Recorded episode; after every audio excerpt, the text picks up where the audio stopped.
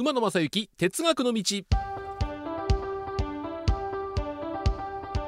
皆さんこんにちは。NBS アナウンサー馬野正幸です。陽気も良くなってきまして。もう桜は散り始めてますんで桜と列車という写真の時期は終わったかなと思うんですけども。これから新緑が眩しくなってきて、えー、撮り鉄の人にはたまらない時期なのかな。いうふうに思いますけども。あの鉄道写真撮るのは好きなんですけども僕あの風景と一緒に撮るんじゃなくて、えー、車両を単体で撮るっていうのが好きなんですね。だから撮り鉄にもいろんなあの分野があると思うんですけども景色との中にちょっと埋没してるようなちょびっとしか列車は映ってないけどもっていうのを好きな人もいればあの車両全体を撮るという撮り鉄の方もいると思うんですけども。まあでも最近はですねスマートフォンが普及というか、まあ、ほぼほぼの方が持ってらっしゃるんで結構例えば、まあ、先日まで阪急電車では「桜」って書いたヘッドマークをつけた車両が走ってましてこれがですね朝僕は神戸線阪急神戸線乗って梅田に着くんですけども神戸線で着いて隣のホームにいる列車が神戸線のね7号線に止まっ僕の列車は8号線に入ったんですけども7号線に止まってる列車に桜のヘッドマークがあったんですよ。だからよしこれ撮ろうと思って皆さんは改札に向かうんです僕はあのホームの先端の方に向かっていくわけですね。で横の6号線の宝塚線のホームを見るとそこにもなんと桜のヘッドマークをつけた車両が並んでた。2つ並んでの写真。朝から興奮して私は撮ってましたが周りの人は何を撮ってるんだって目で見てましたけどもね。時々ね可愛いヘッドマークなんかつけてると女性が撮ってたりっていうのもありますんでちょこちょこ駅のホームでスマホで鉄道車両を撮るっていう人の姿もね見かけるようになったなっていうのは僕だけなんでしょうか。あの先日ですね今シーズン初めてのプロ野球実況を担当しました、えー、4月8日の金曜日阪神対広島戦。なんと延長12回引き分け。4時間53分。よう喋りましたね。4時間53分だったら東京からあ優に広島ぐらいまで行けるのかな？あれ？ちょっと待ってくださいね。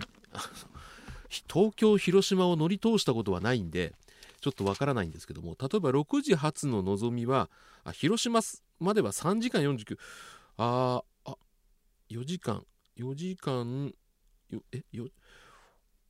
え？今博多まで5時間切ってるんですか？はあのぞみ朝6時に出ると始発ののぞみ1号ですね。東京6時に出ると博多に10時52分に着きますんで4時間52分。だからほぼほぼ僕はのぞみに乗って東京から博多の間喋り通してた。そうやって考えるとバカですね。仕事とはいえですけども喋れるもんですね。普通僕はあの東京新大阪間、えー、新幹線乗りますとお,、まあ、お茶飲んだりお弁当食べたりして途中ね2回はトイレ行くんですけども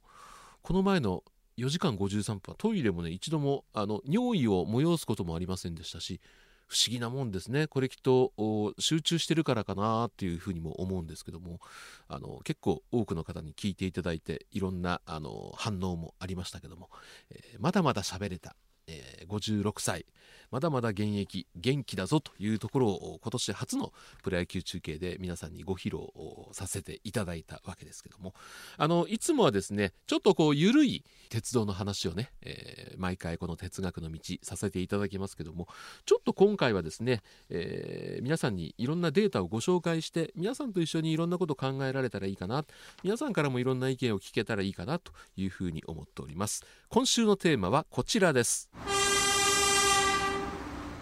JR 西日本が発表したローカル線に関する課題認識と情報開示についてということでちょっとお堅いですね。えー、で今回はその資料がいっぱいありますんで、えー、これを私がうまく料理できるかどうかというところもありますし、まあ、大体この1回の配信15分でやってますが15分で喋りきれるかなというところもあるんですけども JR 西日本西日本旅客鉄道株式会社から4月11日の月曜日に、えー、ローカル線に関する課題認識と情報開示についてというニュースリリースがありました。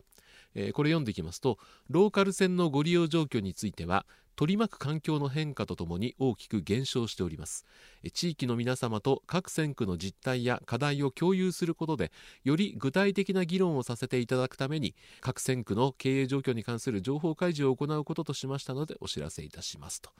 いうことであくまでだからこういうローカル線苦しい現状ですよ。皆さん分かってくださいね。というまず皆さんに認識していただこうというのが JR 西日本の目的ということが書いてあるんですけども。ただやっぱりこれが出た翌日の新聞各紙などを見てますと対象になった地域の各自治体の長の方っていうのは、まあ、これが廃線につながるんじゃないかという危機感をね非常に持ってるなというふうに思われました。えー、まずですねいろんな資料が発表になったんですけども輸送密度これ1キロあたりの平均通過人員が1日2000人未満の線区について一定の前提を置いた算出のもと線区別の収支率などを開示します。収支率っていうのはその区間にかかる費用に対する収入の割合。例えばだから収支率が1%だったら100円かけて1円しか収入がない。儲けじゃないんですよこれ。収入が1円しかないということでいろんなものが出てきたんですけどもまず各紙が大きく発表したのが、まあ、データからいろんなことを各紙が読み解いているわけですけども今回発表した2019年度の輸送密度1キロあたりの1日平均利用者数が2000人未満の区間。これが総距離で JR 西日本の区間だけで1359.9キロ、えー、で2017年から19年度の平均の営業損益は全区間とも赤字。その赤字の総額が247億9000万円。いうことなんですね。で最も赤字額が大きいのは参院選の出雲市と増田の間の34億5000万円。それから規制線の新宮と白浜間の28億6000万円それから小浜線の敦賀と東舞鶴などの18億1000万円いうのがこれ赤字額で、非常に高かったというデータがまず出ておりますね。でこれ赤字額が非常に多くてもまたこれ収支の係数っていうのが違うんですけども例えば一番赤字額が多かった参院選の出雲市増田間というのはこれデータを見てみますとこれ区間によっても違うんですけども例えば出雲市増田間というのは収支率が 22.4%22.4% で、えー、1000区営業係数これ100円稼ぐのにいくらかかるかというところなんですけどもこれ100円稼ぐのに446円かかると。いう数字が出てるんですね。でこの収支率で一番悪いもうびっくりの数字が出ている線区があるんですがこれが芸備線の東条と備後落合の間収支率なんと0.4%。0.4%ですよ。皆さん計算してみてください。100円稼ぐのになんと2万5416円かかると。だからこれ走らせれば走らせるほど赤字が膨らむという。ただこの赤字の数字があの大きくボンと出てないのは1日の運転本数が少ないんで1日にかかる経費というのが少ないんで赤字としては多く出てないのかなというふうに思うんですけどもこの、まあ、赤字額もそうなんですけども収支率っていうのを見てみるとこれ本当にすごいなと思うんですけども例えば今収支率 0.4%100 円稼ぐのに2万5416円かかる芸備線の東条とビンゴ落合。ここいろいろ調べてみると最新の時刻表で見るとですねこの区間25.8キロの区間で1日3往復。ですよね。だから稼げても知れてますしだから赤字になってもそんなに本数が多くないんで数字がボンと跳ね上がることはないんですけども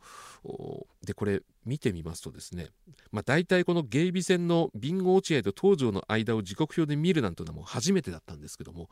例えば東条から落合に向かう下り線で見ると朝5時台に1本それから13時台に1本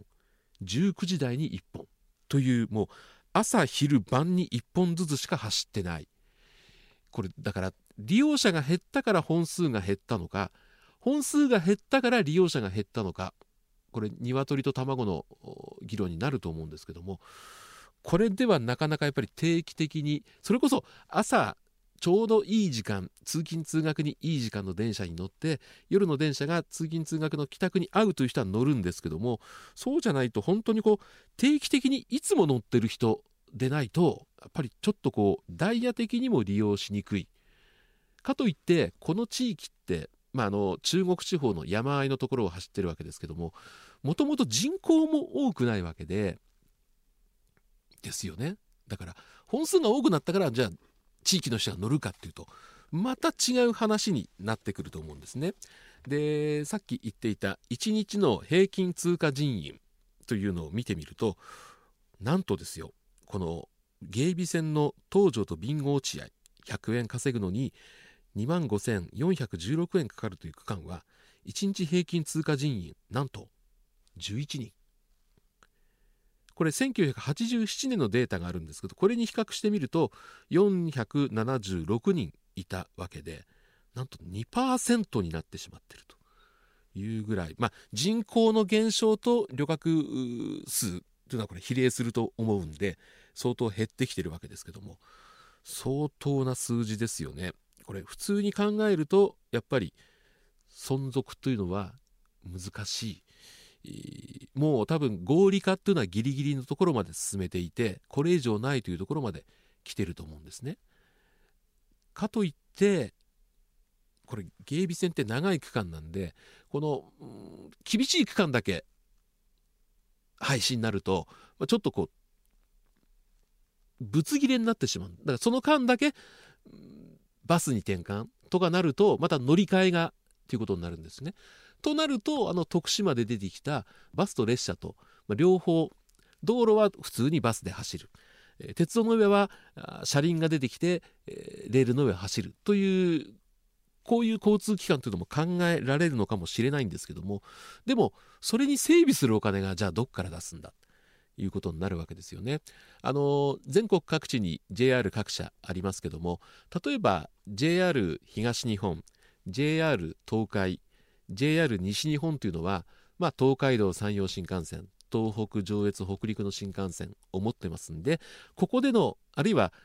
東日本西日本であれば、えー、関西圏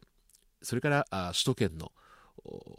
通勤路線を持ってますんでここでの黒字で、まあ、地方路線の赤字を補っていたということを聞いているんですが、まあ、最近コロナ禍で、えー、こちらのドル箱の方も収入が減ってきた。でローカル線を補うのがまだ苦しくなってないと思うんですよ。以前テレビで、えー、インタビューを受けている JR 西日本の社長の言葉を聞いているとやっぱり10年後を考えなきゃいけないと。補えなくなってから何かを考えるんじゃ。遅いんだと。これも経営者として当たり前だと思うんですけども。だから今10年後を考えた時にやっぱり地方のローカル線を見直す時期に来てるんじゃないかというお話でしたね。だそうやって考えると例えば新幹線、まあ、一部分走ってますけども JR 北海道。それからあ新幹線博多から鹿児島中央まで走ってますけども JR 九州ですね。いわゆるこうドル箱っていうのは持たない鉄道会社っていうのは本当に厳しくなってるな。というところですよね。あの全国各地に過疎化で苦しんで経営に苦しんでという鉄道会社多いと思うんですけども例えばそこで観光列車を走らせたりとか何かこう目玉でお客さんを呼ぼうという努力をしているところもあるんですけども JR に関しては規模が大きすぎるんである地域のまあ観光資源を発掘してお客さんを呼ぶって言っても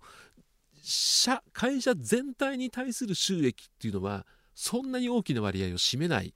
わけですよね。だからこういう、まあ、昔のように国鉄であれば公共企業体ですから地域の皆さんの移動手段を守るために赤字でも仕方がないっていう部分はあったでしょうし、まあ、それがあったんで国鉄というのは大きな赤字を抱えて結果的には分割民営化ということになったんですけども、まあ、国鉄時代と今の JR になってからの鉄道会社の使命っていうのが変わってきているところもあるわけですね。ある意味鉄道が今こうちょっと転換期になってるかなというデータが発表になりましたのでお話ししましたけども、まあ、喋ろうとしたことの半分も言ってませんので、えー、次回の更新もですねこのお話の続きをしたいと思っていますでは皆さんこの後もご安全にお過ごしください